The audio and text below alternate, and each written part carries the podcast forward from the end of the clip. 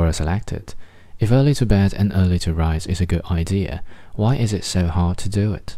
From Susanna Sedin. Your sleep cycle is primarily regulated by circadian clocks that drive rhythmic fluctuations in hormone levels. Humans have several of these, but we only really understand the main one, which is in your hypothalamus, way down near the base of your brain. Here's how it works. Your eyes contain special photosensitive cells in addition to the rods and cones you use for normal vision, which reach back into your hypothalamus.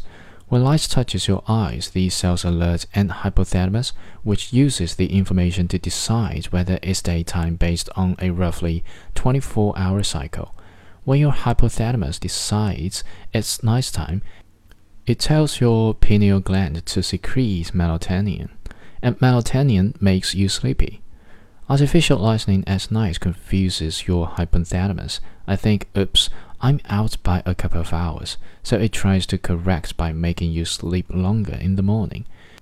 People also often shut out morning light with curtains, confusing their hypothalamus even more. That night, your hypothalamus sticks to its new schedule, so you get sleepy later so you keep the lights on later, and your hypothalamus decides to shift your cycle even further.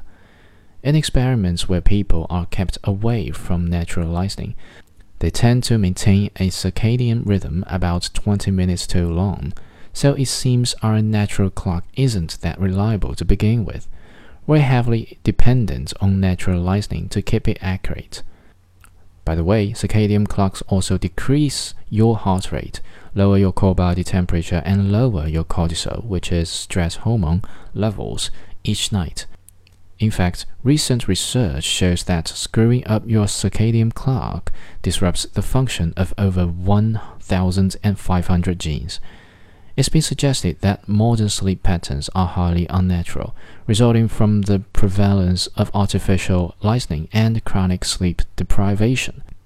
It's claimed that pre-industrial and tribal societies normally sleep in two four-hour shifts, with a two to three-hour awakening in the middle. This pattern has also emerged in people who were experimentally kept away from artificial lighting. Lastly, there seems to be a genetic component to whether you are an early bird or a night owl.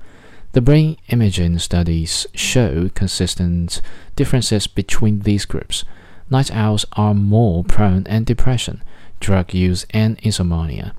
On the upside, they are better at reasoning, more productive, wealthier, and more professionally successful. So, if you are a night owl surrounded by early birds, don't let them bully you into a cycle that may simply not suit your psychology. Keeping your circadian rhythm fairly stable and getting enough sleep overall are what matter, not what time you go to bed.